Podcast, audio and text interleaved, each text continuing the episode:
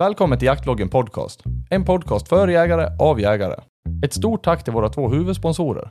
Prima Dog Sverige, superbra hundmat för friska hundar. Tracker hundpejlar, när du vill ha full kontroll över din jakt. Det är verkligen superroligt att så otroligt många gillade förra avsnittet med Rasmus Boström. Det här avsnittet, det är alltså en uppföljning av mitt förra samtal med Rasmus. Och jag tänker att vi börjar där vi slutade senast. Grytjakten har vi egentligen inte pratat någonting om. Och egentligen inte injagningen av stövare heller, för det tänkte jag vi skulle prata om. Ja, Framförallt på rävjakt då. Eh, hur, hur tycker du att, eh, eller hur beter du dig när du köper din eh, stövare och du ska jaga in den för räv då?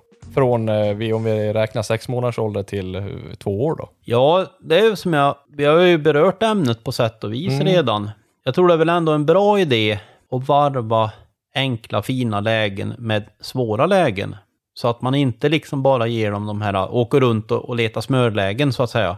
Sen beror det ju lite på vad det är. Jag menar, om hunden är ett halvår när det är på hösten då, eller den kanske är ett halvår när det ja, är runt jul, då får man ju lägga upp det på lite olika sätt. Men det, jag tror det är en bra idé att varva det här så att man liksom får både enkla och svåra lägen. Och då ser man ju lite vart det landar. För som sagt, jag tror det är extremt lätt att liksom bara köra på de lätta lägena i början och tänka att ja men... Men alltså jag tror man får ta sig den tiden och, och liksom inte bara köra på det här lätta, alltså synobsar då. Här finns det nästan aldrig några synobsar för det är så lite räv. Men, ja, ungefär samma hos mig. men liksom, ja, det är ju så lätt gjort. Självklart vill man ju gärna göra det första gången man släpper dem. Men har någon sett en räv så vill man ju såklart släppa hunden där. Och det är ju inget fel i det. Men det jag tror att man ska passa sig jätte, jättenoga mot att göra det hela tiden. Och frågan är vad det ger egentligen. Om det ger mig själv me- mest för att jag tycker att det är roligt att hunden har sitt första drev. Ja, det är det ju. Ja. Helt klart. Ja. men det är det ju. Jag är inte säker på att det ger hunden så där extremt mycket. Men det är klart att lite ger det ju. Och det kanske, man ser ju lite liksom hur den reagerar då när den kommer iväg. För eh, jag vet att som Helga då till exempel, när jag, hon var ju inte så gammal. Hon är ju, var ju född i augusti.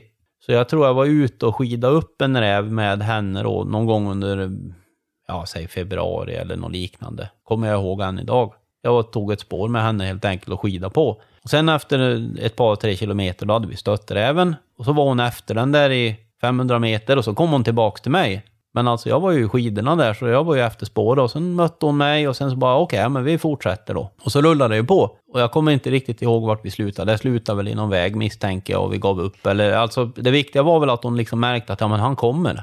Det är inte så att eh, han vände om och sticker härifrån utan jag kom där och peppade på så kör vi igen liksom. Ta räven och, och så här och, och så rullar det på. Och så bygger man ju självförtroende för dem också på sätt och vis om de var som hon då lite Hon funderar väl vart jag tog vägen. Först tog väl jaktlusten över så att säga och sen så kom hon på att eh, eh, oj, vart tog han vägen? Ja, och så kom hon tillbaks liksom. Och så, det där tror jag var liksom ja, bra på sätt och vis att märka liksom. Det följde med henne. ja. Men sen på hösten där om man har en hund då när det är barmark och allting, då självklart så är det väl en bra idé att släppa på ett bra enkelt spår. Bara att man inte gör det hela tiden. För det, då blir det lätt att, har man en hund som liksom är receptiv så märker de, ja men vad fasen, det är så här vi gör. Och, och bor man på ett område, ett ställe där det är gott om räv, så jag menar, då funkar ju det. Här funkar det absolut inte. Utan här måste man ha en hund som tar gamla spår. Och då får man också kanske beredd vara att ta den läxan i början liksom och, och inte bara ta de enkla lägena. Det kan ju snarare vara så att jag tänker så här då i regel. Alltså till exempel den sista stövaren som jag har hållit på med nu, Boss då. Istället för att släppa han på, om jag liksom har fått en bild klockan halv sex på morgonen och så är jag uppe vid halv sju då. Istället för att släppa han där så kanske jag släpper Mimmi där. Och så släpper jag Boss på ett ställe där jag hade en räv tio igår kväll. Helt enkelt för att ja, se hur man fixar det. Det viktigaste kanske inte är att skjuta räven, utan det viktigaste kanske är att bara utvärdera hunden och se vart det tar vägen. Ja, nu är jag ganska resultatinriktad då, men jag har blivit bättre med åren liksom och, och lugna mig liksom i det och, och liksom tänka att ja, men i slutändan blir det ju bra. Det är ju det. När man har sett hundars eh, svagheter kanske man kan säga, till exempel att eh, direkt de kommer ut i en väg så springer de bara planlöst och fram och tillbaka och vart är husse, vart ska han, han ska visa spår och sådana här saker. För att eh, man kanske har varit extremt sugen på att få den här räven så att det är så fruktansvärt bråttom att hunden ska hitta det här spåret istället för att kanske låta den eh, jobba själv. Och den kanske kommer efter 20 minuter och det kanske inte blir någon vettig jakt av det. Men då har han ändå rätt ut spåret själv. Ja, och, nej men det finns ju flera olika sätt att tänka på med det där. Jag vet att när jag höll på med Lillöland då, till exempel. Jag kommer mycket väl ihåg det när det började utkristallisera sig med honom. Och det var ju att om jag råkar vara i närheten av en vägövergång till exempel, då blev han så otroligt stressad av det. För han var ju rädd att bli kopplad. Så då sökte han sig ju därifrån. Som jag stod vid spåret där. Det, han, det var ju nästan sista platsen han var på där spåräven hade hoppat av vägen. Utan när han såg mig så vände han och for åt andra håll och letade fast han visste mycket väl att spåret gick åt mig.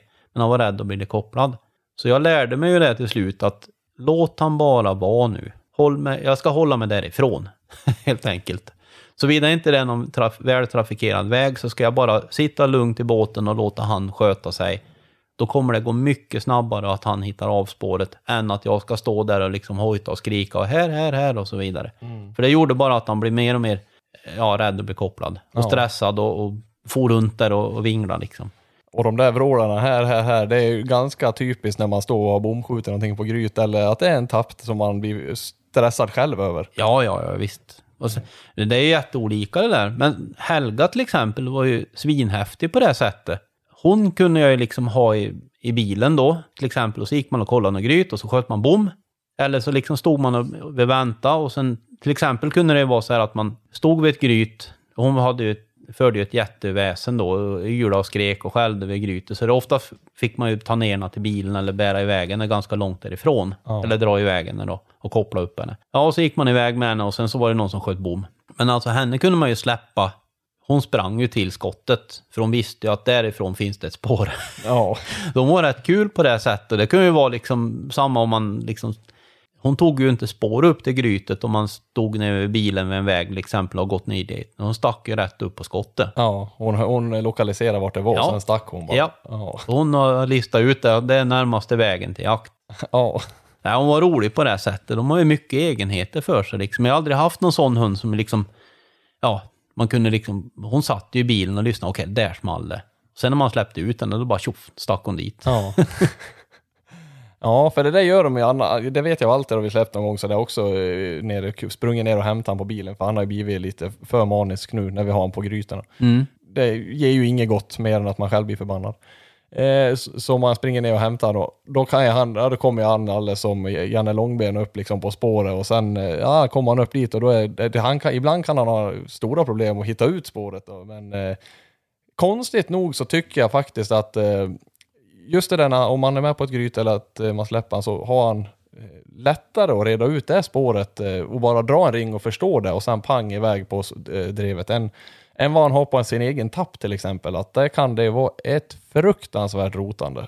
Ja. Och han går ju som regel, den som den harhundan egentligen är, går ju rakt bakåt i sina bakspår 200 meter och där börjar han leta, leta, leta, leta, leta och där ja, där kan han bli kvar en timme. Ja, ja där är ju helst inget spår. Nej, det är ju inte det. Är inte så, inte så mycket i alla fall. Nej, och då blir, jag, alltså då blir man ju själv stressad och, och Nej, jag vet inte riktigt. Det är svårt, det är svårt att lära honom det mer än att han ska få hålla på själv, känns det som. Ja, och det är nog den, det de behöver, erfarenheten. Mm. Och det är det som tar så extremt mycket tid också. Just med de här stövarna, att de... Det, det, tycker jag faktiskt, om man nu ska säga något helt annat då. Jag tror en del av de här människorna som har haft spetsar inte riktigt förstår hur mycket tid det ligger bakom de här stövarna som man faktiskt håller på med. Mm. Alltså hur mycket mer annan tid det kräver. Man är van att spetsarna liksom på något sätt gör det de ska många gånger, men stövarna behöver mer att man bara sitter nu lugnt ner och låter hunden lära sig själv på något ja. sätt. Jag tror att det är väldigt många som inte jagar med stövare som har som har svårt att, som, de som bara ser resultatet eh, på en färdig hund. Jag tror de har väldigt svårt att förstå eh, tidsmässigt vad man har lagt ner på, på hundarna. Ja, det tror jag också faktiskt. Tyvärr. Ja. Eller ja, det, det, är väl så det är. Ja. Men och, så injagningstips egentligen bara och, ge, ge dem lite prägling med kanske några räkmackor och sen eh, låta dem utvecklas på lite svårare lägen igen. Ja, det tror jag. Ja, variera det där och det är så otroligt lätt att man liksom faller in i det där om man nu som sagt har en 5, 6, 7, 8 åtlar eller någonting och så sitter det en kamera på varje. Och det är så otroligt lätt att man tar den som bild, räven var på senast. Mm. Eh, och jag, jag, går ju bara till mig själv. Men jag vet också att det är, det är så fruktansvärt mycket mer värt om man liksom kan fixa de svåra arbetena än de lätta. Så jag tror man kan tjäna mycket på det och variera det där. Så att man liksom inte lär hunden att bara ta ja, varma slag om man säger. För det får man igen sen, de andra tio åren. man Ja. har den typ. Så, men det, det är väl egentligen det viktigaste på något sätt. Alltså variera just spåråldern där. På något sätt tycker jag det är så konstigt för man, man försöker liksom, jag försöker hitta hur man tänker men på något sätt så är det så, man har gjort det så länge så det är så naturligt så man tänker inte på det. Men jag har ju liksom alltid, när jag skaffar en valp, en stegringsplan om vi uttrycker det så. Alltså jag har ju en plan för hunden och det är ju till exempel nu att släppa den på räv då. Ta med den ut när den är en liten valp. Ja, den får följa med ut på minkjakt i skärgården till exempel. Eller minkjakt hemma här också för den delen, men det är mycket mindre med mink här. Jag vill ha med den på mårdjakt. Och det här beror ju lite på vilken tid hunden är en valp. Alltså om du får den i augusti eller om du får den i ja, april. Det beror ju lite på vad, i vilken ålder den är. Men jag försöker ju ha med dem på allt möjligt som jag själv är intresserad av att jaga. I olika mån om man säger då. Och då ser man ju lite hur den reagerar på saker de är med på. Minkjakten tycker jag är fantastiskt bra. Och, och det är väl en sån där sak som jag insåg när, jag menar, jag hade gamla Öland med på minkjakt när han var tio år gammal. Bara för att ingen hade sagt till mig att det gick bra att jaga mink med stövare, till exempel. Och så hade jag med han, jag tror han var tio år då, hade med han ut i skärgården för jag fick ingen hundvakt åt han. Och då insåg jag liksom att fy fan vad jag har gjort bort mig som inte har haft med han hela livet på minkjakt. Ja. Vet, han grävde ju så torvorna rök där. Ja. Och jag menar, då hade jag haft en hund till att släppa, förutom finspetsen och terrierna jag hade. Ja. Och lajkan. Då kunde jag ha kört stövaren också, som en, en hund liksom att leta mink med. Nej, så det, men variera det där och just spårningen är ju det som löser allting. Det finns ju ytterst få stövare som inte klarar av... Det, det, det är ju inte så ofta som en stövare inte klarar av att jaga räv. Alltså inte fixar det, om man säger, och, och jaga. Rent tekniskt. Nej, rent tekniskt om man säger. Men däremot är det ju svårt att hitta rävarna. Och det tycker jag, liksom, det är ju det som är framgångsfaktorn. Och ju bättre de är på att ta slag, desto bättre kommer det lyckas i slutändan. Och sen är det en fantastiskt bra idé och det, det måste man väl ändå säga att jag tycker faktiskt att om man nu ska landa på jakttider här plötsligt så känner jag ju ändå en stor klump i magen över att vi liksom har faktiskt blivit fråntagna grävlingjakten 1 augusti då. Med ställande hund. Eller med, alltså, med grä, alltså man går upp till ett grävlinggryt och släpper stövaren. Det gjorde jag senast i höstas med Boss. Det var ju fantastiskt. eh, Typ 2 augusti eller någonting. Gick ut med familjen, släppte han vid ett grävlinggryt, ståndskall en och en halv kilometer bort. Ja, en grävling. Och det tycker jag faktiskt är tragiskt, för jag menar, nu kommer ju björnjaktpremiären vara samtidigt som grävlingjaktpremiären. Och det kommer ju, det kommer vara en, en och annan grävling som klarar sig. Ja. Om det nu var det som var syftet då, jag vet inte. Ja, nej, jag vet inte heller. Jag tror att eh, de flesta eh, personerna som jagar rovdjur, oavsett ställande hundar eller drivande, så är det nog eh, en extrem klump i magen vad det gäller eh, den premiärförskjutningen. Ja, ja, det är fruktansvärt är det. Till egentligen ingen anledning. Jag ser inte, jag ser inte syftet med det överhuvudtaget. Nej, och jag har faktiskt inte fått något. Den enda förklaringen eh, man har fått ifrån, det är att typ att eh, vi jägare har själv förstört för oss eftersom älghundsfolk har, så att säga, lagt ut bilder där de har jagat grävling då med sina älghundar. Ja, och jag kan liksom inte se det argumentet med tanke på att man får fortfarande jaga vildsvin med dem. Nej, inte jag heller. Nej. Det är så galet. Men det är skillnad på djur och djur. Ja. Det är ju så. Grävlingar är lite gulligare och vildsvin är otäcka och har sönder bilar när man kör på dem och så vidare. Ja, och det ser vi ju eh, framförallt. Jag vet inte hur, hur drabbad du har varit, men eh, kring det här med björn och varg och lodjursjakten eh, eh, är ju en väldigt känslig fråga. Ja, visst. Det är det. Ja, Jag har egentligen inte varit drabbad alls. Trodde ju för, för övrigt, om man nu ska prata om något helt annat, när vi gav, gav ut första vargjaktfilmen då, eh, Svensk vargjakt nummer ett, då tänkte man ju alltså, ja det var ju några som hörde av sig. Men alltså, det är ingenting som fick mig då att sova dåligt om nätterna. Nej. Utan det, det var väl typ en som hörde av sig liksom att, ja, jag vet vart du bor. Ja, men okej, du är välkommen. Ja, jag finns på hitta.se. Ja, det är inga problem att hitta mig. Nej. Det gör alla som vill. Ja. Ja, nej men det, det kändes... eh, Det känns väl som att man har väl fått gehör då. Man tyckte säkert att det var praktiskt på något sätt också att köra liksom löshundspremiären då 21 augusti då. Men alltså, det, ja, jag vet inte. Jag har faktiskt inte läst så noga så att jag kan säga, men eh, det vore väl fantastiskt. Vi har ju vildsvin här uppe faktiskt. Vi skjuter något vildsvin varje år uppe i Älvdalen med omnejd. Mm. Så det, ja, då är det väl så då. Ja, ja, det är, Uppenbarligen så går det bättre att jaga vildsvin med älghundar än äh, grävling. ja, uppenbarligen. Utan att de ska bryta till älg då. Ja, så är det ju. Eller byta. Om man säger grytjakten då och eh, terrier. Ja. Eh, vi jagar ju gryt eh, ganska mycket båda två. Ja, visst. När du väljer en terrier, vad, vad tänker du på då? När du letar efter linjer till exempel och du, du vill köpa, vi säger att du skulle stå utan terrier idag och du, du vill köpa en terrier, vad, vad kommer du leta efter?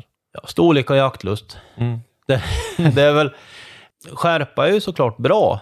Men jag skulle säga att man tittar väl kanske efter lite olika saker beroende på vart man bor. Så som det ser ut nu, alltså jag åker ju kanske inte runt och jagar räv lika mycket som jag gjorde förr i tiden, utan jag jagar räv mer hemma. Mera hemmabunden helt enkelt. Och mycket av de gryten vi har är ett svintrånga gryt med enkla enkelpiper. Visst har vi ett och annat bra gryt som är stort med många ingångar, men de flesta är enkelpipa, alltså ett, en ingång och sen är det ganska trångt och ibland, många gånger är det också stengryt. Men no, nästan alltid är det trånga gryt. Så skulle jag liksom sätta det i en skala mellan olika saker, då skulle jag säga att storleken är ju är jätte, jätteviktig i min värld på en terrier. För det spelar ingen roll hur mycket jaktlust de har, så kommer de inte fram om de är stora. Nej. Och sen är det ju såklart, jaktlusten är ju viktig. Jag menar, har de inte jaktlust så är det ju svårt att liksom göra något vettigt av det.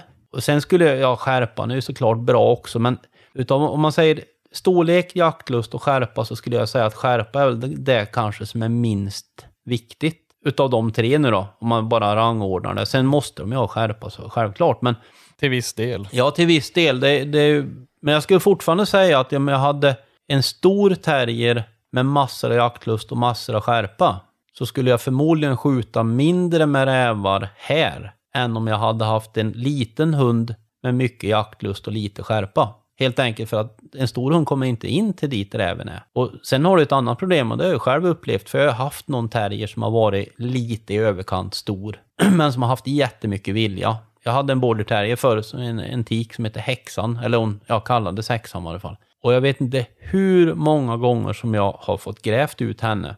Helt enkelt för att hon har satt sig fast. Hon har så mycket vilja så hon har satt sig fast så att hon inte tar sig ut. Helt enkelt. Det finns inte en chans. Det går inte att vänta utan det är bara att hämta grävmaskiner och det ena med det tredje liksom och spräckkilar och grejer för att få, få ut henne.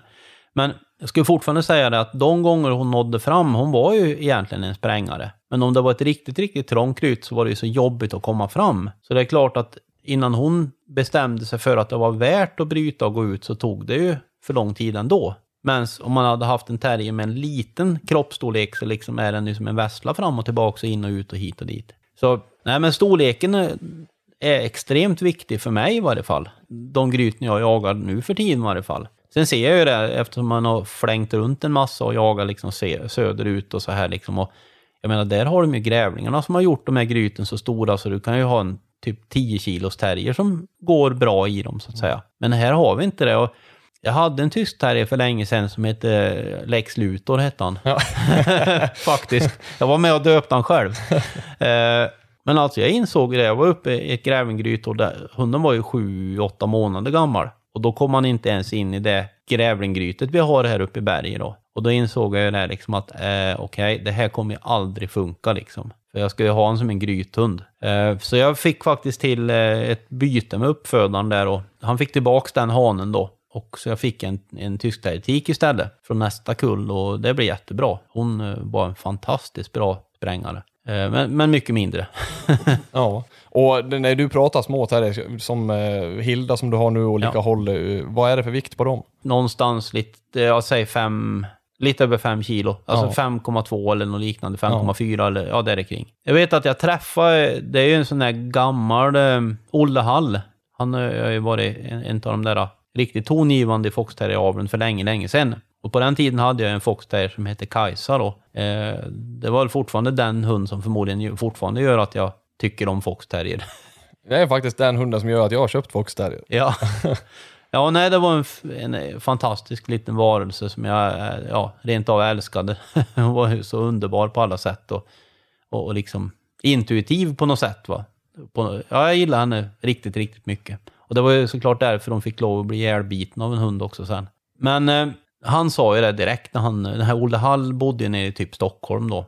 Och, och hade ju fött upp mycket foxterriers och bra foxterriers. Men han sa ju det direkt när han såg på henne att nej men det där är en för, för liten hund. Hon kommer inte att hålla. Eh, och det kan jag förstå. Alltså han jagar ju jättemycket både räv och grävling där nere. Visst, hon tappade några tänder och lite sånt där, men det var ju en jätteliten fin hund och hon fick ut massor av rävar just att hon var snabb. Hellre det än att hon var liksom hård om man säger. Mm.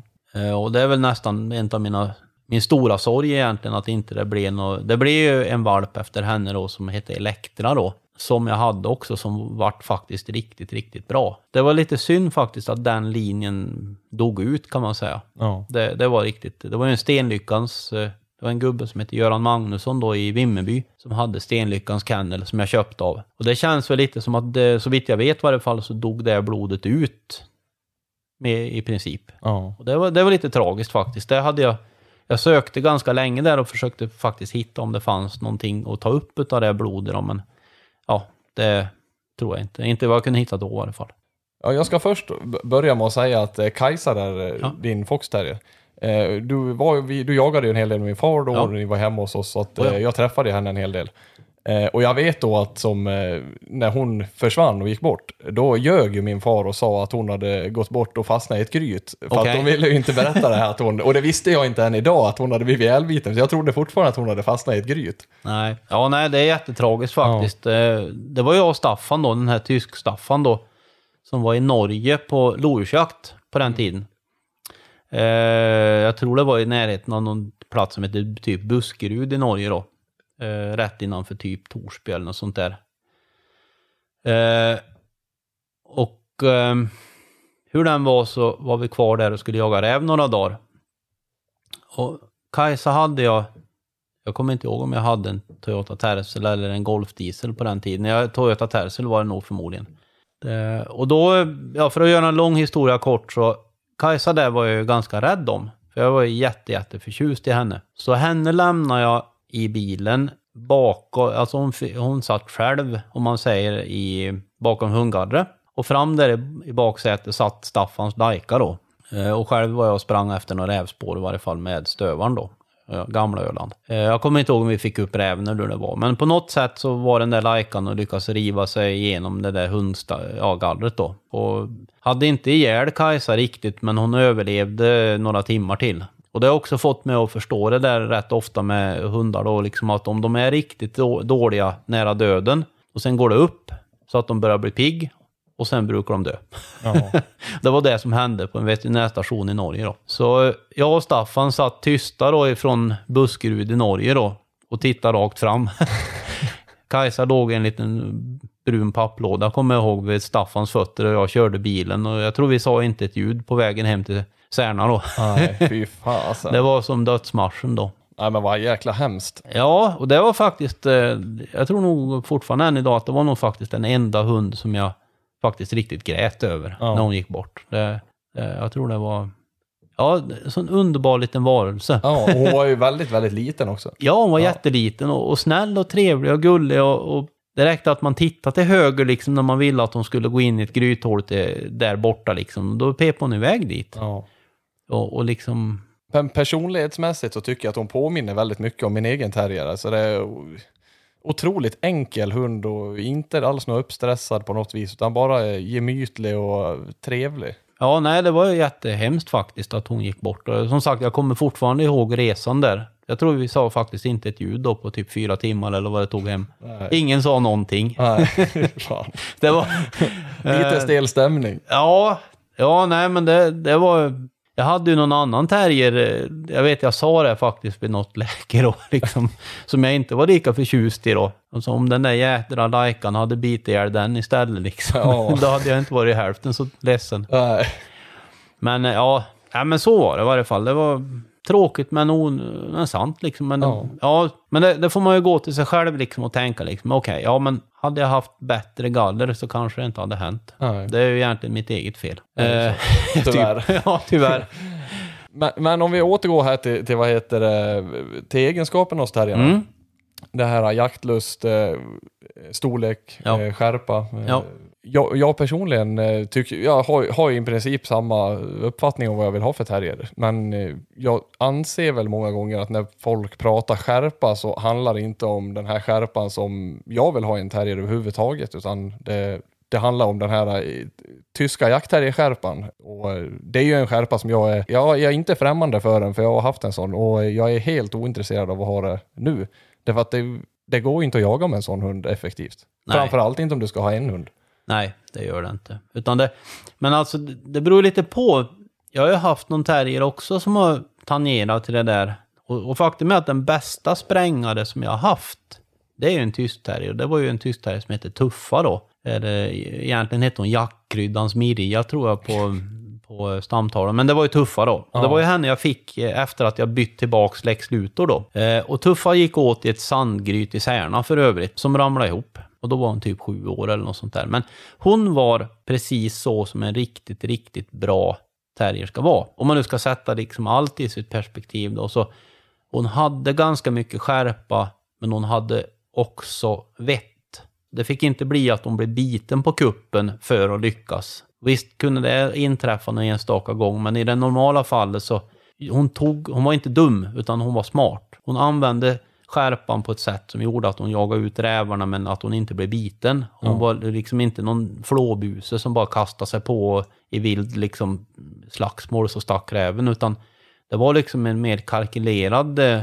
anfallssätt om man säger så. Hon Ja. hade ett bra anfallssätt och ett bra, ett bra hjärnan med sig. Det slog inte över som man uttrycker det. Nej, som det ofta gör för tyskarna. Ja, lite lätt. Lite lätt.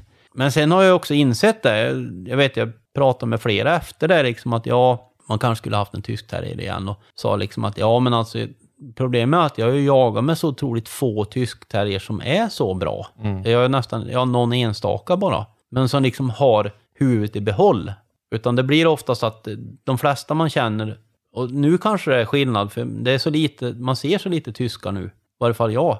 Förr i varje fall så var det lite som att, ja men när man träffar folk då säger de, ja det gick jättebra i vinter, den är ett och ett halvt år, den går som tusan alltså, den jagar ut alla rävar och så här liksom. Och sen pratar man med dem ett och ett halvt år senare, så bara, ja nej, eh, Jag kan inte släppa den den, längre. den hittade en grävling. Ja. och sen vart det djursjukhuset och, och nu kan vi inte jaga gryt med den längre. Och det är väl det vanliga. Ja, Eh, det är, tyvärr är det väl så. Och framförallt en hund som är, eh, som man säger det, att den är ett och ett halvt år, funkar kanon. Den, har en, liksom, den ligger precis där på gränsen, har, har en perfekt skärpa, eh, bra dådkraft, eh, den är rörlig. Men där är- ska man ju komma ihåg också att den är ett och ett halvt år. Ja, det är ju bara en ung hund. Ja, och sen är den då ett, två, tre och har växt i sin kostym. Då ballar det ur. Ja, då har de en jäkla, kanske dubbel skärpa och helt självständiga, så de har ingen avsikt att bryta överhuvudtaget. nej, nej, men eh, nej, och det, det är helt ointressant för mig. Utan den bästa hunden, och det är väl lite det så det är också. Alltså den bästa hunden för mig, det är en hund som man kan jaga med varje dag. Eller som håller. Och, och det innebär, jag menar, det är ju helt ovärdelöst om jag kan vara ute och jaga räv sju dagar i veckan. Eller fem dagar kanske. Då vill jag kunna ha en terrier som håller så mycket också. Och sen kan ju allt inträffa. De kan ju ha otur och så här. Men det får inte liksom vara att släppa på en räv och sen sjukskriven i tre veckor. Släppa på en räv, sjukskriven i tre veckor. Och så, så där kan du inte hålla på. Det är ohållbart. Ja, det är ohållbart och det är inte vettigt för någon. Nej. Utan det har jag ingen intresse av. Utan normalterriern ska ju liksom gå och jaga med alla dagar i veckan.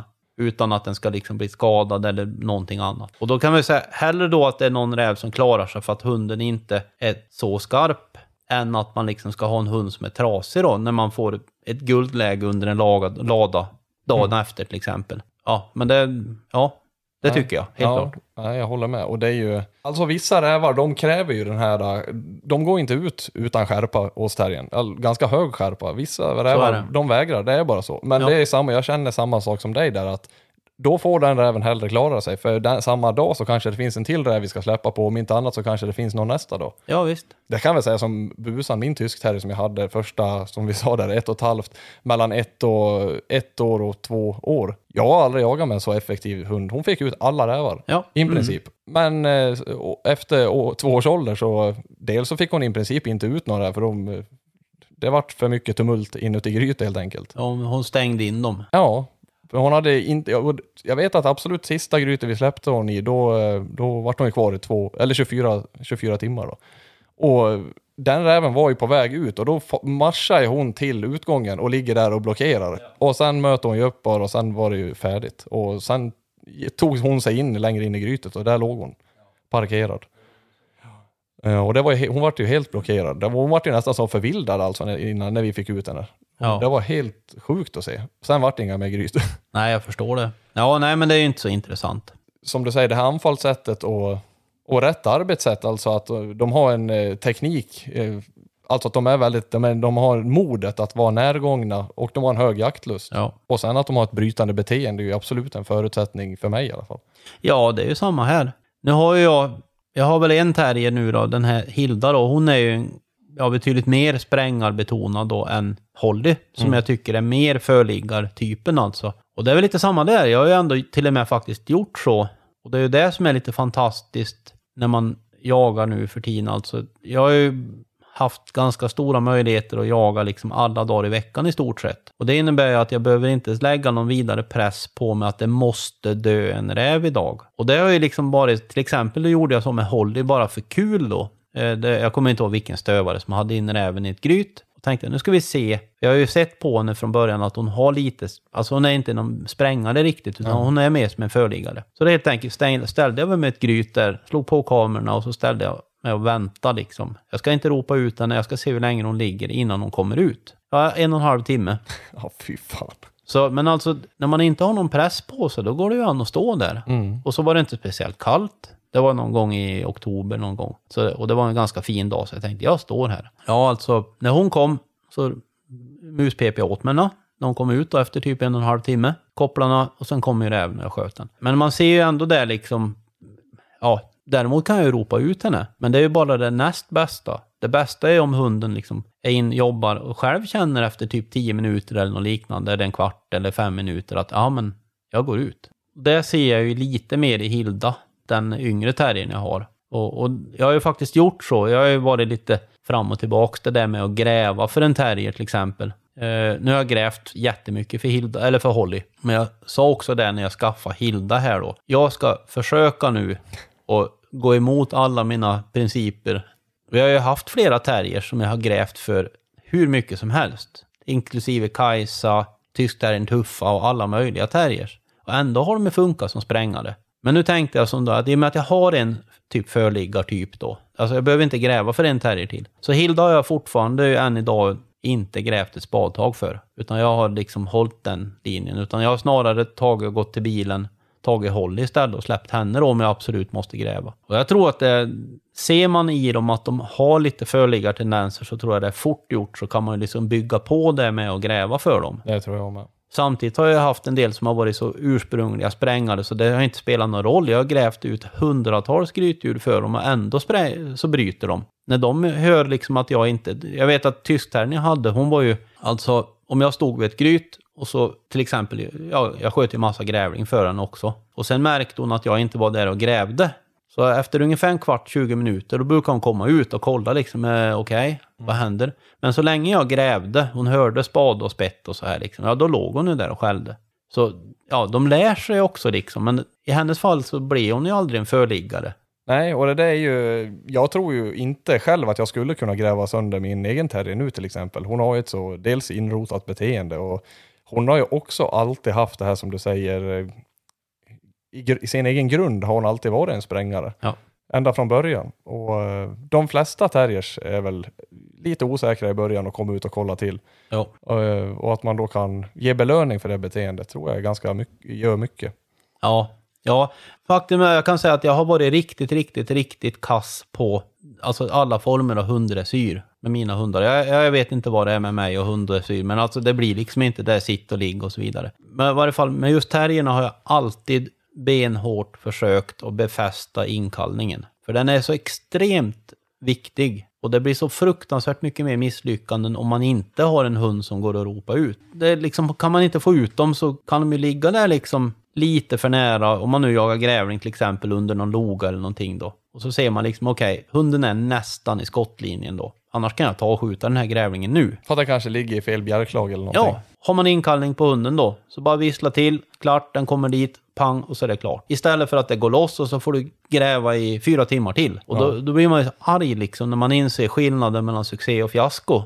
Den blir väldigt påtaglig där. Ja, ja alltså nej men det, i det här läget så känner jag bara liksom, det är så det kokar i huvudet på mig. Men jag, det är faktiskt en av de sakerna jag försöker befästa riktigt bra från början med mina terriervalpar, det är inkallningen. Och det, det sätter jag otroligt mycket kraft vid, eller vikt vid, Ja. att det sker. För, för det är så extremt liksom effektivt och det är egentligen samma med rävarna. Ja, men har du en räv då som inte vill ut, ett av de standardknepen som funkar, inte alltid men nästan alltid, det är att ta den där voven och trampa därifrån om du har någon folk med dig. Lämna kvar en person. Det är ju inte alltid, men jätte, jätte ofta så då kommer ju räven ut. När man märker att det är lugnt så då pyser han på.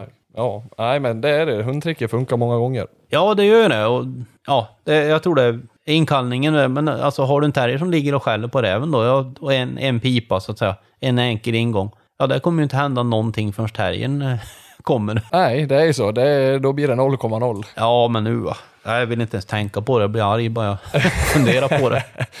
Men eh, ja, det är ju lite, det är lite prat eh, kring det här också. om det här brytande beteendet eh, är genetiskt till, sin del eller om det är någonting, att det bara handlar om injagning. Vad, vad tror du själv i det? Jag ska berätta vad jag tror efter det. Ja, nej men jag är fullt övertygad om att det är genetiskt. Jag, eller jag, jag personligen är fullt övertygad om att jag anser att det är genetiskt. För Ja. jag tycker jag ser så mycket i, i hundar som egentligen inte är injagade på något annat sätt än att de är släppta så att säga vid gryt. Ändå så ser man att de går runt. Jag kommer ihåg tyskterriern jag hade. Det som var så häftigt med henne tyckte jag redan från början när hon var liten, eller ung hund liksom. Så då var hon ju mer tafflig såklart och så här, men man kunde alltid se när man släppte henne att hon gick runt grytet och kollade. Jag kunde ju titta på henne när hon blev äldre sen. Där är en grytgång, där är en grytgång, där är en grytgång. Och sen när hon hade gått runt grytet, och inte, det var inte så att hon var så smart så hon visade mig grytgångarna, men hon kollade ju vart hålen är. Sen tog hon ett hål in. Och det var ju självklart där räven låg, där hon kände räven bäst så att säga. Men det viktiga var ju att jag, hon när hon kom ut inte nödvändigtvis skulle ner i det hålet, utan hon gjorde ju ett varv igen då. Gick runt och kollade, jaha, där. Och så ner. Och det var ju där oftast räven låg. Och det är ju inte alltid det var perfekt, men det viktiga var ju ändå att man ser att de har en tanke med det. Och det tror jag inte är någonting man lär dem, utan det bara sitter där på ett sätt. Eller så har man som någon annan terrier som jag haft som, alltså där den har gått in första gången är alltid det hålet den går in nästa gång. Det spelar ingen roll alltså. Det, det enda sättet jag kan få den att ta ett annat grythål, det är att gå dit och, och peta innan, eller liksom visa det här hålet som det är bredvid. Ta det här istället. Utan annars går de bara in i det samma hål. Ja. Eller bara ligger kvar Ja, som ja, idioter. Ja. Eller ja, som en förliggare ska ja, göra. ja, som en förliggare. Ja. Så, nej men jag tror absolut att det är någonting, som sagt, och som jag sa tidigare här, att jag har ju, för några av de här terrierna jag har haft, har jag grävt ut, ja men, hundratals grytdjur. Grävlingar och rävar och så vidare. Och ändå har jag inte fått dem att bli förliggare.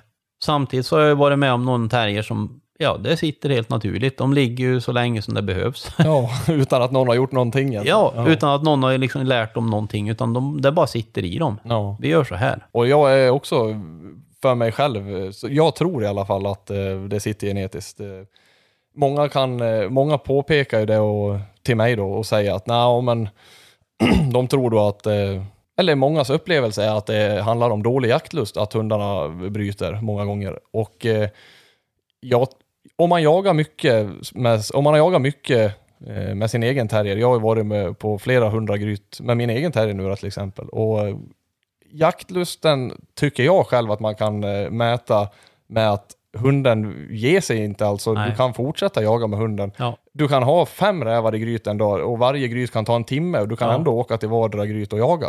Ja, Där tycker jag att man kan mäta jaktlust. Ja, det kan man ju. Jo, nej, men jag är helt enig med det. Nej, men jag känner ju igen resonemangen. Du har ju alltid personer som liksom försöker då...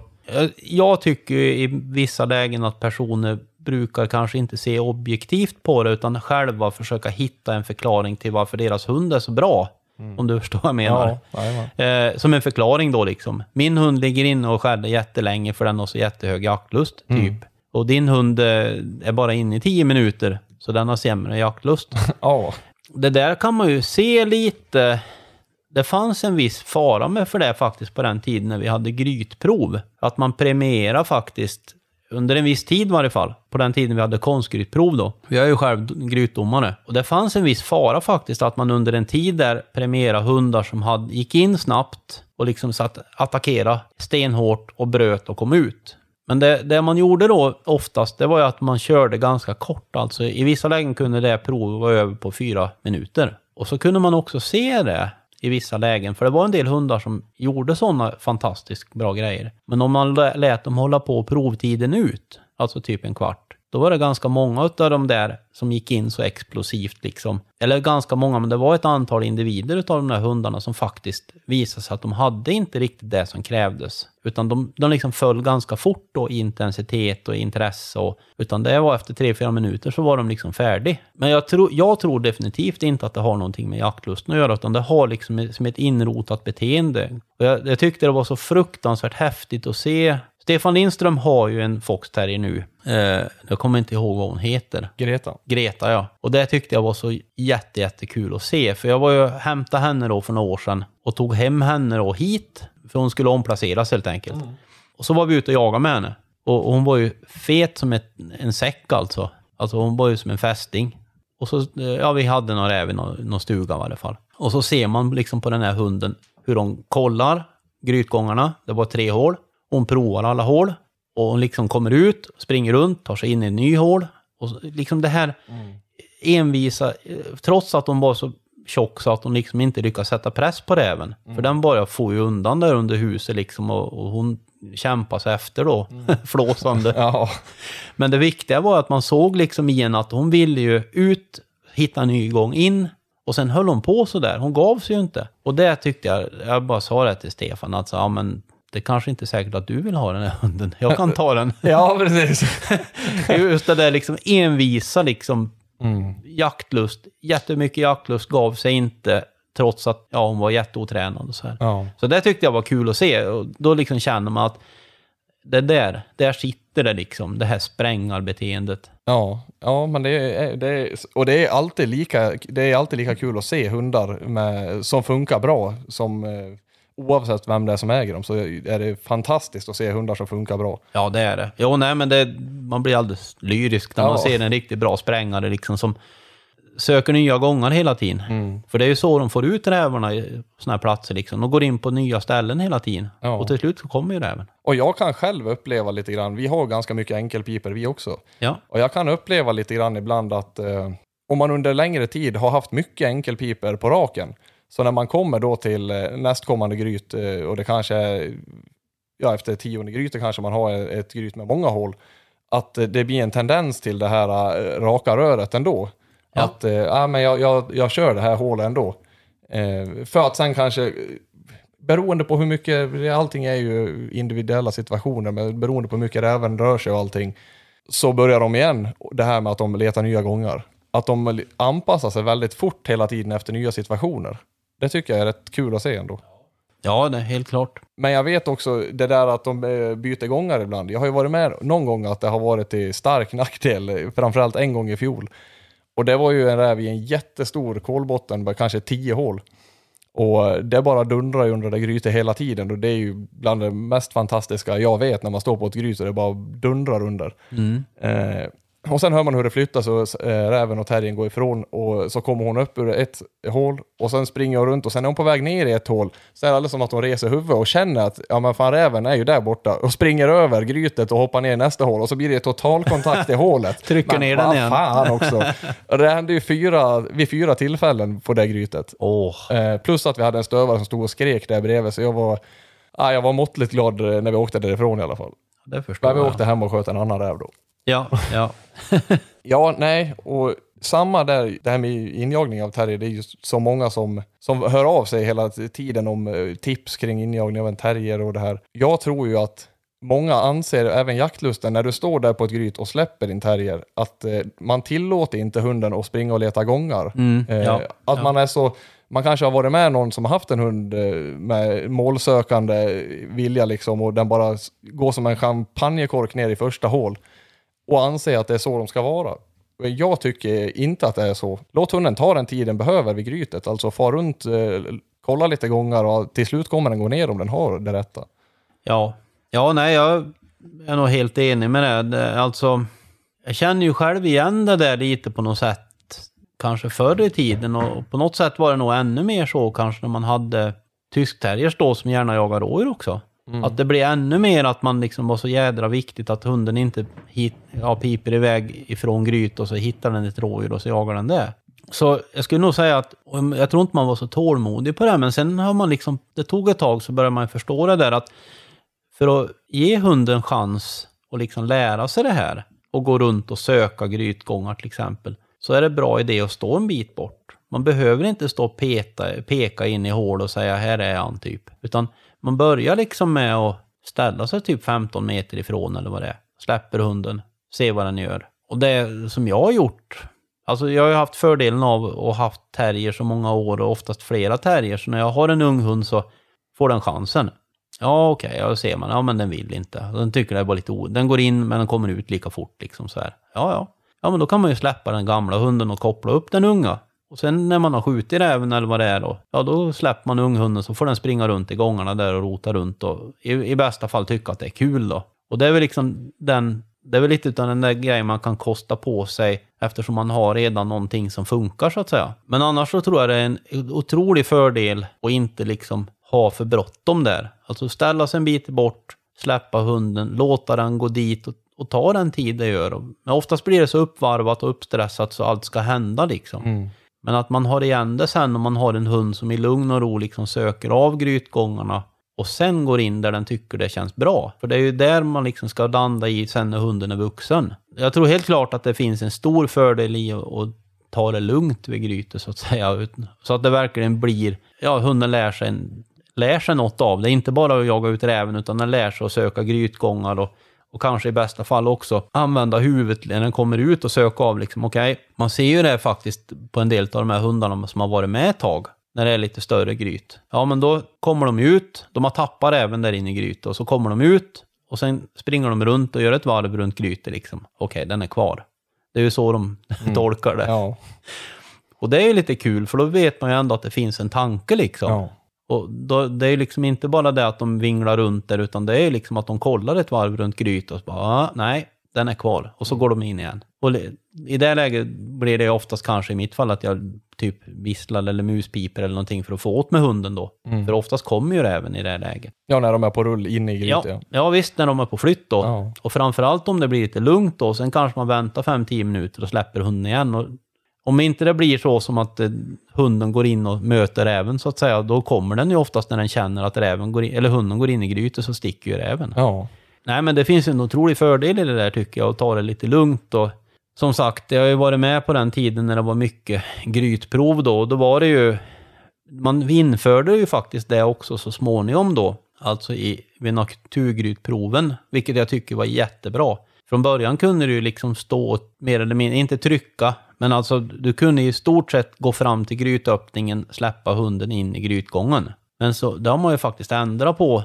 Så nu ska du släppa hunden ifrån, alltså en bit ifrån grytet. Och den ska ju självmant gå in och söka kontakt. Vilket jag tycker är jätterätt. Mm. För det, det, säger ju mer om att det är en färdig hund så att säga, som har uppgiften klar för sig. Den ska ju gå, liksom, ja, 15 meter eller någonting så ska den ju söka sig fram och så gå in och göra ett jobb. Ja, precis. Ja, helt enligt regelboken, eller så som rävjakt går till kan Ja. man säga. Och det, det är ju inte att man klampar in på gryt och ställer sig där och brålar ner, eller ja. Nej, precis. och, och sen hoppas på att räven kommer ut då. Nej, för så är det verkligen. Och där får jag också frågan ofta, det här med hur ska jag, vad, vad har du för tips att ge under injagning vid de första grytorna till exempel? I, och eh, jag vet att det är många som förespråkar till exempel att eh, ja, men i absolut bästa scenario så har man en lada och en räv under som man släpper in och det blir en lyckad jakt.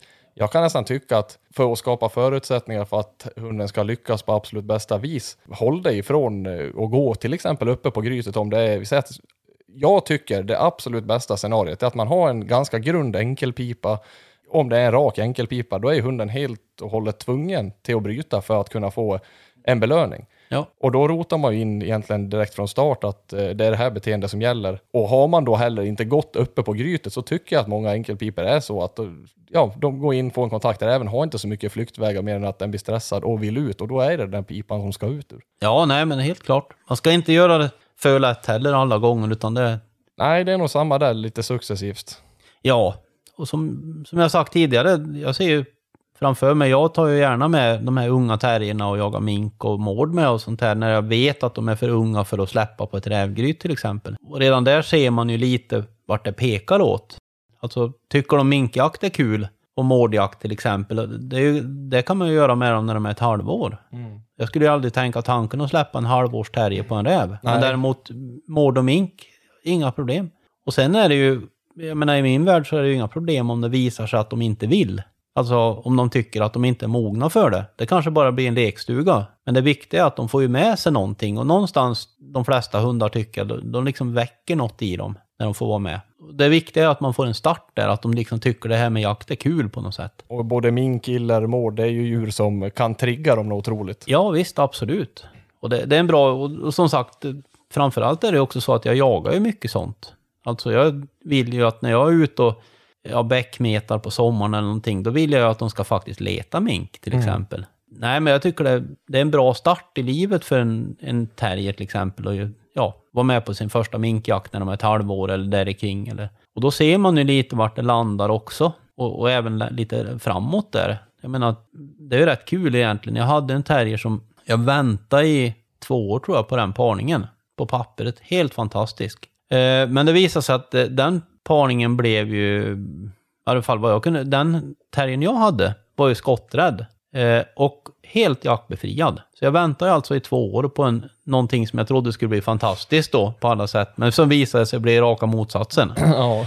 Och det tog rätt lång tid till jag liksom förstod vad hon vad, vad felet var. Men jag insåg det till slut när vi var och jagade mink i skärgården då att hon var ju där och sprang runt och fjantade med och grejer. Men så fort hon såg att vi bröt bössorna, för alltså normalt när man jagar mink så går, har man inga patroner i bössan. Utan det är ju när det händer någonting, när en hund visar intresse, då petar man i skott och visar den lite intresse så kanske man har bössan bruten fortfarande. Och sen när man ser att det börjar hända grejer, då slår man ihop den. Eh, det är ju liksom lätt att halka och så här, så därför brukar det bli det scenariot. Men då såg man ju att när någon hund blir intresserad av så vi börjar bryta bössorna och stoppa in de patroner, då det vad fasen tog den här terriern vägen? Ja, då såg man, då stod hon nu på en liten sten där typ 200 meter bort och tittade på oss. Jaha. Ja, så, det blev liksom inget bättre än så. Så hon slutade som sällskapshund, eh, ja, typ Mariestad eller något sånt där. Det var rätt kul. Vänta Ja. två år på den parningen. Det är ingen nytta. Ja, till ingen nytta. Ja, fy fasen. Vilken, var det länge sedan du hade den terriern? Det var ju, ja, det, ja, Några år sedan bara va? ja, fem år sedan kanske. Okej. Ja. Någonting sånt. Men du hade den i samband med att du hade Holly då? Ehm, ja, eller vänta nu. Det måste vara så att jag i stort sett skaffade Holly precis efter. Okej. Att jag hade skickat iväg den andra. Nu kommer jag inte ens ihåg namnet på henne, men det, det, det var ju nog så att jag skaffade, vi skaffade Holly ganska snabbt in på att den andra terriern flyttade. Ja. Ehm, ja, och då, och då hade jag ju Ina då, Ja, så var det. ja, precis. innan det. Ja. Men hon var bra. Ja. Vi hade lite samarbetsproblem där ett tag, eh, hon och jag, men eh, sen fick vi ordning på det. Sen var, sen var det riktigt, riktigt bra istället. Ja. Från att ha varit mer eller mindre rosenrasande, ur, urförbannad varje gång jag kom hem så blev det, ja vad heter det, påskliljor och allting var fantastiskt. Ja. När hon började förstå att hon måste samarbeta med mig. ja.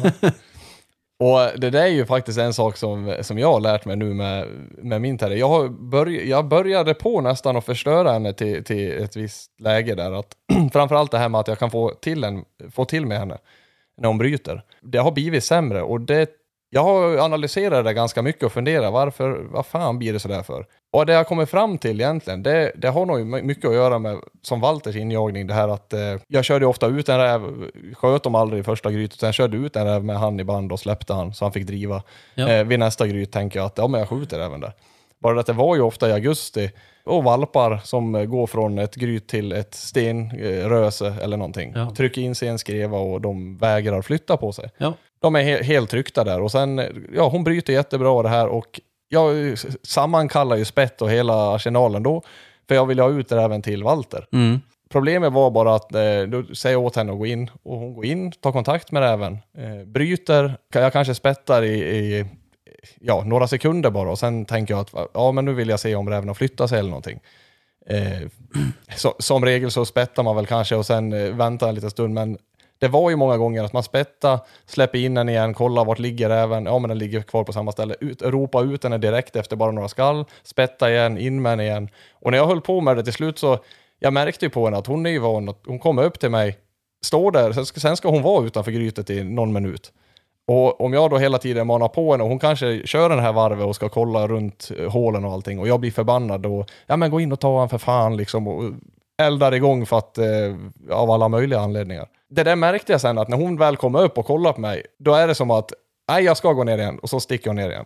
Ja. Det kändes som, det, det, vad det känns som så är det det. Så nu när jag har ändra om beteende lite grann. Och även varit mycket, jag är ju mycket själv på grytorna, så att eh, och heller kanske inte känna att det är inte världens grej att uh, skjuta den här räven. Och försöker jobba mer med henne och förstå, få henne att förstå att hon ska faktiskt fortsätta komma till mig och ta den tid du, du vill utanför grytet och sen går du in igen. När man har ändrat om det så tycker jag att jag har sett en viss ändring.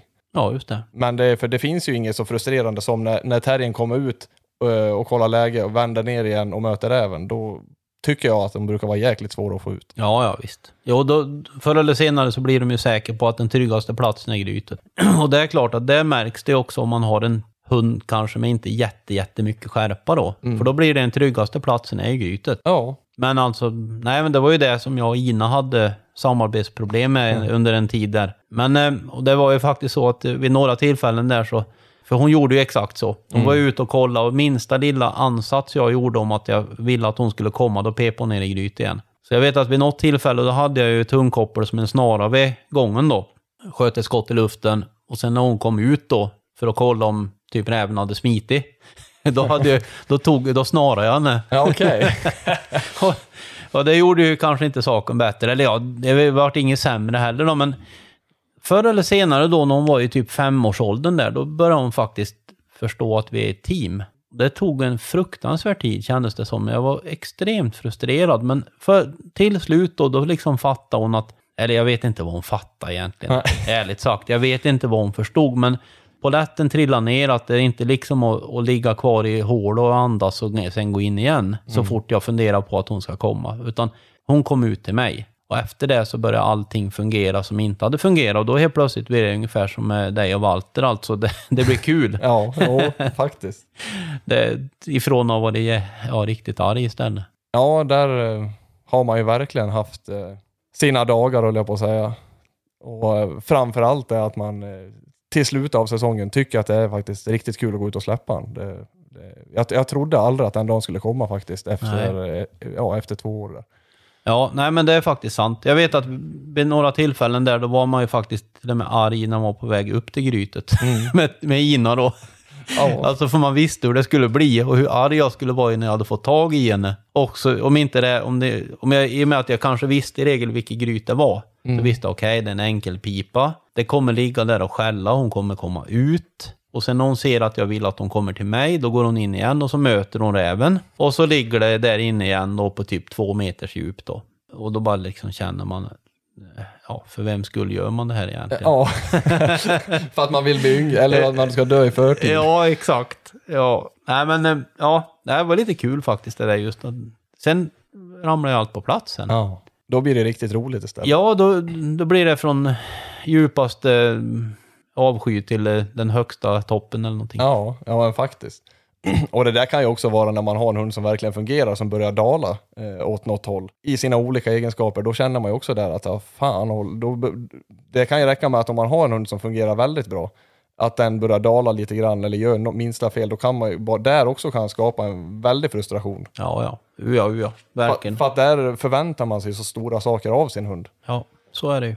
Eh, Men du, nu har vi faktiskt talat i snart tre timmar Rasmus. Jag hörde att du sa till din dotter att vi skulle prata en halvtimme, en timme. Just det, ja det stämmer. Ja, men det, råkar, det är så kul ämne också. Ja, men precis. Eh, vi har ju massa ämnen här som vi, eller ja, ämnen som vi inte har gått igenom, men vi får nog ta det vid ett annat tillfälle. Ja. Och jag tänkte att vi skulle runda av här med din vapengarderob. Vad består den av? Om vi, om vi räknar de vapnen jag använder så är det ju... Jag har en Beretta Ultralight som jag har använt mycket nu både räv och ja, minkomord och allting sånt där. En hagelbössa helt enkelt. Och den sitter det väl i regel öppna piper i. Eller choker. Ja. Sen har jag ju min Blaser R93 857 och det är väl den ja, som jag använder på björnjakten. Och sen grytrevolvern. Det är väl de viktigaste tre vapnen i mitt liv i varje fall. Sen har jag diverse alla möjliga piper och sådär. Eh, Men det är de tre vapnen som jag verkligen inte skulle kunna tänka mig att vara utan. För eh, jag har faktiskt ökat träffprocenten ganska rejält med den hagelbocken där. Okej. Eh, Jag upplever att jag har lyckats lite mer än tidigare Ja. med att Och- träffa, träffa rävarna och mårdarna och minkarna. Ja, och det var faktiskt en fråga, ja, som jag, faktiskt en följdfråga som jag tänkte att eh, varför du bytt bort drillingen där i, i första hand. Ja, jag, egentligen har jag inte bytt bort den, utan den finns kvar. Men det började egentligen med att jag fick klart för mig för några år sedan då, att det fanns ju de här Amox då, alltså tungstenhaglen då. Eh, och så började jag titta lite på hur bra min träffprocent med drillingen har varit med kula på räv då. Ja, Eh, och då konstaterade jag att det kanske var lika bra att testa och skaffa sig, alltså en, en stålhagelgodkänd hagelbock då. Sen var ju det en chansning i sig då. Jag har aldrig ägt en bock innan, eller ja det kanske jag har förresten, men ingen som jag har kunnat med. nej. Men jag tänkte att jag ska prova en i varje fall. Jag gillar lätta bössor ändå. Alltså, det beror lite på vad man pysslar med, men jag vet att förr där när man ju gick, liksom, eller lyssnade på folk, så skulle man ju ha sig en lite tung hagelbössa för att man svingar bättre. Men sen kom jag ju underfund med det sent om sidor att alltså man måste ju ha klart för sig när man ställer frågan vad det är för någon person man ställer frågan till. Och de personerna jag pratade med då, det var ju sådana som skjuter flyktskytte med hagel alltså, på fågel och på lerduvor och sånt där. Och då kan jag förstå det. Men alltså i mitt fall så handlar det om att försöka sätta in en svärm mellan två träd på något, ett djur som jag nästan bara ser att det är ett rött streck i värsta fall. Och då gäller det liksom att vara fruktansvärt snabb. Det är ju snabbheten som är det. Och ju tyngre bössan är, desto svårare är det att hinna med. Det har jag lärt mig. Så det, det får gärna någon överbevisa mig på om de vill, men det är liksom så det är. Ja. Därför blir det en ultralight, för att den är lätt. Och jag, nej men jag gillar, alltså, det är lite sådär när man skaffar en ny bössa och så är man ju typ, som vi har sagt tidigare nu då, typ 50 då. Alltså det är ju lite sådär så att man känner liksom som fjärilar i magen liksom. Kommer det här vara en sak som gör att jag kommer vara ännu mer frustrerad? Men faktum är att jag har ju, sen jag började använda den så har jag ökat, trä, alltså jag har fått flera djur. Och det är ju det som är viktigt för mig på något sätt. När jag skjuter så vill jag ju träffa och träffa bra. Den ligger helt enkelt bra tycker jag. Jag gillar den och jag har inte haft någon problem med... Skulle jag önska mig någonting så skulle det vara en bockbössa med dubbla avtryckare. Helt enkelt för att då kan man... Nu har jag en pipväljare om man säger på eh, säkringen då. Men i den bästa av världar skulle det vara en bockbössa med dubbla avtryckare. Sen har jag förstått att det finns oftast bara... Där får man nog beställa extra. Ja. Det, annars är det enkeltryck som gäller. Men jag har egentligen inte haft något som helst problem med att lära mig det. Eh, Det är ju roligt att du säger det där med svingen, eh, för den, eh, den, den har också kommit till mig, den frågan några gånger. Hur, för jag kapade ju en sida sida Ja. en gång i tiden från början. En sida som låg jättebra för mig. Jag kapade den, sköt fantastiskt med den. Sen har jag ju kapat någon annan hagelbössa som jag inte alls skjuter bra med, fast den sprider totalt max. Och det har jag haft att göra med att den passar inte mig överhuvudtaget. Jag har alltid skjutit till höger om rävarna med den. Ja, Eh, och då säger folk sådär som har hört av sig att ja men hur tycker du att svingen känns eh, nu när du har så kort bössa? Och jag vet inte hur det är för dig, men jag anser ju att det finns ingen sving vid grytjakt, eh, för, för min del i alla fall. Jag brukar vara ganska sen och lyfta bössan också beroende på situation. Men att man, eh, jag siktar ju nästan och svingar med bara ögonen och sen reser jag och trycker av. ja. För att man har en helt annan överblick över grytet då. Ja, visst, absolut. Nej, men det, så är det ju. Utan det är ju på något sätt kanske, jag måste tänka, alltså vissa, vissa, av sådana där saker är ju så fruktansvärt grundläggande och, och självklara. Så man, jag har inte ens tänkt på vad som sker. Men det är inget snack om att jag har, det är ytterst, ytterst sällan som jag lägger upp bössan, eh, alltså i färdigställning om man säger. Utan det blir mer som att jag står med den ner sänkt Fast redo. fast redo. Ja. Och det är för att jag upplever att jag får en mycket bättre överblick över situationen, över hela läget då runt grytet. Och, Det blir som att man tittar över då liksom. Och sen när det händer, när mården, räven eller vad det är sticker, så ska ju liksom allting bara funka. Då ska det ju inte behöva siktas eller, alltså man, det ska bara hända på något sätt. Och ligger allting rätt då, då, då gör det ju det. Och det finns ju ingen tid för att börja sikta och rikta och svinga på ett grytt i en planter, eller liksom om det är lite tätt. Nej, det gör det inte. Och det som, som sagt, att jag lärde mig det. Jag hade en ganska tung drilling i början av karriären då. Och jag skaffade ju den här Trumfdural då efter det då, som är ett halvkilo lättare. Och jag, inget snack om att jag märkte att jag träffade fler grytdjur då, när jag hade en lättare drilling. För jag blev med. Jag, jag upplevde hela tiden att jag var lite bakom. Som sagt, med tanke på det där, många gånger så är det ju bara som ett streck liksom. Och det händer att de kastar åt olika håll. Och ju tyngre bössan är, desto svårare är det ju att, att hinna med. Så det, det är egentligen ganska naturligt på sätt och vis då. Jag har lärt mig det faktiskt. Och det är samma när jag skaffade första, eller fick första drillingen av farsan var det ju snarare. Ehm, och så satt inga hakmontage på den där. Så då, fick, då skulle jag ha ett hakmontage. Tror jag fyllde väl 18 då förmodligen. Och så pratade jag med en massa folk. Vad ska jag ha för kikare? Ja, men du ska ha en till fyra eller en och en halv till fem eller vad det var. Okej, så jag skaffade en sån och satte på då liksom. Och det var ju inte alls det jag skulle ha. För jag sköt ju, jag hade ju den och jagade mycket toppfågel med allting då på den tiden. Jag skulle ju haft en två, två och en halv till åtta kikare. Så jag skaffade ju det sen och fick till ett nytt hakmontagefäste då till den kikaren. Som gav en lite mer förstoring. Men det var ju först efteråt som jag förstod att jag har ju pratat med de som jagar rådjur mycket med sin drilling. Och, och, då räcker det med fem gånger förstoring. Men in, det räcker inte riktigt till för att skjuta en orre på 200 meter. Nej. Det, det är liksom halvdåligt. Så det gäller ju liksom att tänka sig för när man ställer frågan. Samma som med det här hagelskyttet då till exempel. Skaffa en tung eh, hagelbössa då med långa piper. Ja visst, då fan, den fastnar ju i skogen. Så nej, men jag tycker det, det har varit bra faktiskt. Och blasen där är jag ju svinnöjd med. Det är den första, det enda kulbössa jag hittills har haft som jag har hundraprocentigt förtroende för på något konstigt sätt. Alltså den, jag bara känner att den funkar. Grytpickan, den är ju ja, extremt viktig. Den måste man ju ha helt enkelt. Jo. Så det, det är väl de tre vapnen som är, inte går att leva utan helt enkelt. Och då är en ganska intressant fråga. Nu är det ju bara ett konkret svar på det här, ett kort svar. Rävjakt eller björnjakt? Rävjakt. Har du någon drömjakt, alltså som du skulle vilja åka iväg på eller, eller ja, du får säga vilken drömjakt du vill. Någon dröm som du skulle vilja göra, alltså, som du inte har upplevt? Oj, det, det var ju inte så lätt. Eh, grejen är att jag har ju haft förmånen att och liksom fått jaga det mesta. Någonting som jag faktiskt var iväg på som var riktigt, riktigt, riktigt häftigt att uppleva, det var ju kaninjakt på Gotland. Det tyckte jag var svinkul. Ja. Och det, det var verkligen så roligt alltså. Det, det kan jag berätta bara en liten, liten historia om. Hur mycket viktigt hagelbössan är. Jag hade en bockbössa innan då, en kaliber 20. Och jag hade med den där till Gotland. Det är ju bara typ ett och ett halvt år sedan vi var där. Och jag hade den där bockbössan då. Jag, det hände, alltså jag sköt sex, sju skott och jag bommade allting. Jag träffade inte ett dugg med den där bössan. Och jag har väl använt den för lite. Jag kunde inte riktigt bli... bli det var inget direkttryck på den riktigt. Utan jag blev liksom ingen kompis med den. Och som tur är hade jag med drillingen då, för vi skulle jaga räv också. Det var innan jag hade fått den där bockbössan då. Så jag, jag gav upp till slut. Alltså jag gick efter drillingen istället. Och efter det träffade jag ju alla kaniner jag sköt på faktiskt. Men, nej men, ja. Jag har lite svårt att säga någon sån där extremt intressant drömjakt som jag hade velat sådär på rak arm. Ja, det är väl att åka på kaninjakt igen då, säger Ja. jag.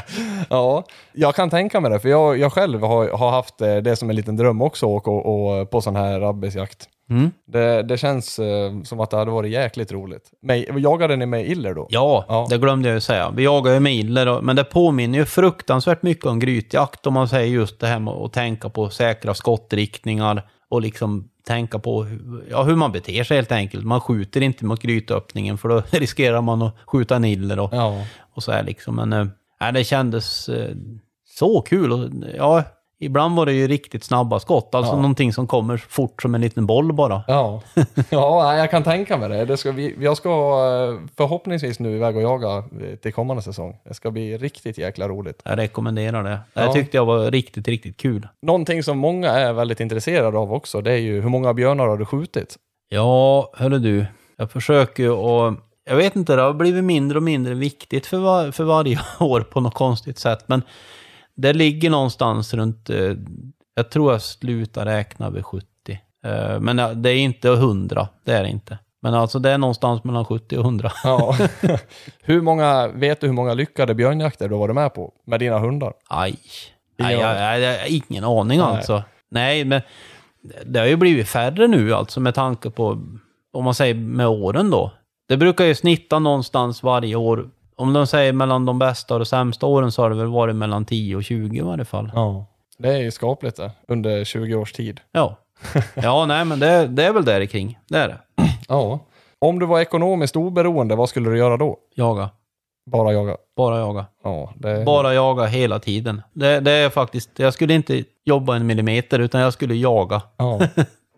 Så jäkla härligt att höra. Och vi pratade ju om det innan också, det här genuina intresset för jakten. Ja. Och det är därför som, eh, det tror jag är en stor anledning också till att, eh, ja men som du har ju varit väldigt framgångsrik i björnjakten till exempel, för att det finns ett genuint intresse. Du gör ju inte det här för någon annan överhuvudtaget, utan Nej. du vill jaga. Jag vill lyckas. Det, jag vill, som vi pratade innan om, när jag lyckas så ska det inte vara för att björnen i det här fallet gjorde ett dåligt beslut och råkade gå ut i en lysa och, och där stod jag. Utan jag vill ju att det ska bero på att jag är jätteduktig och mina hundar är jätteduktiga och vi skjuter björnen på grund av det. Inte att björnen gjorde ett, ett dåligt val. Det, den känslan av, jag vill verkligen inte, alltså det har ju varit så ibland. Det bara blir, björnen hade otur. Och en sån dag är ju sällan kul alltså. Nej, jag känner igen, inte för, från björnarnas sida, men eh, rävjakterna då. Ja, det spelar ingen roll. Det är ju samma sak. Ja. Egentligen, det är ju många gånger mycket svårare att jaga en räv än en björn. Jag vill inte att det ska vara en slump att vi lyckas, utan det ska ju vara på grund av att vi är så fruktansvärt bra. Ja, som sagt, det, det är många gånger man liksom har känt liksom när man har skjutit en björn eller någon annan har skjutit en björn och så liksom bara, ja men alltså om någon annan har gjort det, men grattis, jättekul liksom. Men i själva verket känner man liksom bara, fan vad ovärt Det liksom. här gav ingenting. Nej, alltså ett upptag och sen råkar den trampa ut på någon som stod rätt. Och i bästa fall kanske det är en person som har skjutit sin första björn. Och då är det ju kul för den personen. Men själv så liksom bara tänker man, ja men fan, liksom, var det här verkligen nödvändigt? Ja, kunde det inte blivit en bättre jakt på det? En onödig död. Ja, ja, precis. Och det där vet jag, kan ju folk säga att, eh, ja men fan vad kul och Walter verkar verkligen ha kommit igång. Den har man ju fått höra extremt många gånger under, under de här säsongerna nu. Att, men eh, nej, vad, vad grundar ni det på? Har jag sagt. Och försöker ändå inte vara nonchalant på något vis. Utan berättar bara min upplevelse i det. Att jag tycker absolut inte att han funkar bra. Det har att göra med antal släpp han har och vissa gånger så har jag även otur. Ja. Så har det varit många gånger och sen har, det, har vi börjat närma oss det här att eh, faktiskt eh, det finns eh, någonting annat än tur i, i framgång. Alltså att, eh, att man lyckas på grund av någonting annat än tur då. Ja, nej men det är nog bra. Sagt, man kan inte ha tur hela tiden. Alltså det, skulle man bara lyckas de gångerna man har tur, så då blir det aldrig för sällan. Ja, fy fan, jag tycker det blir mindre och mindre tur. ja. Men eh, ja, jag tror vi får säga så, så får jag tacka för att du ville vara med i podden. Supertrevligt. Då får vi gå och berätta för din dotter nu att vi är klara. ja, det ska jag göra. ja, det är bra Japp, japp. Tack så mycket. Ja, hej. Tusen tack för att ni har lyssnat på Jaktvloggen Podcast och att ni verkar gilla att vi inte bara producerar jaktfilm på Youtube. Som ni kanske märkte så hann vi inte med att prata speciellt mycket om mårdjakt, ingenting om vargjakt och inte järv heller för den delen. Vilket var tre saker som jag gärna hade diskuterat med Rasmus, som faktiskt har en väldigt bred kunskap även där. Men jag hoppas kunna svänga förbi de djupa skogarna i Älvdalen för att även prata om dessa saker. Men tills dess, som jag sagt så många gånger förr, ett otroligt stort tack till alla er som lyssnar på Jaktloggen Podcast. Och ni får jättegärna dela det på sociala medier så att vi kan nå ut till ännu fler. Tack för mig, så hörs vi snart igen.